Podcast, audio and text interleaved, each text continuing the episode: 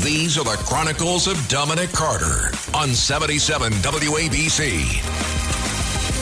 The MTA is testing out new subway gates. Gates designed to keep fare jumpers out. They have installed its first harder-to-jump fare gates at a Queens station as part of a test of potential designs aimed at stopping the fare-beating crisis that has stole some $690 million from the agency's coffers last year.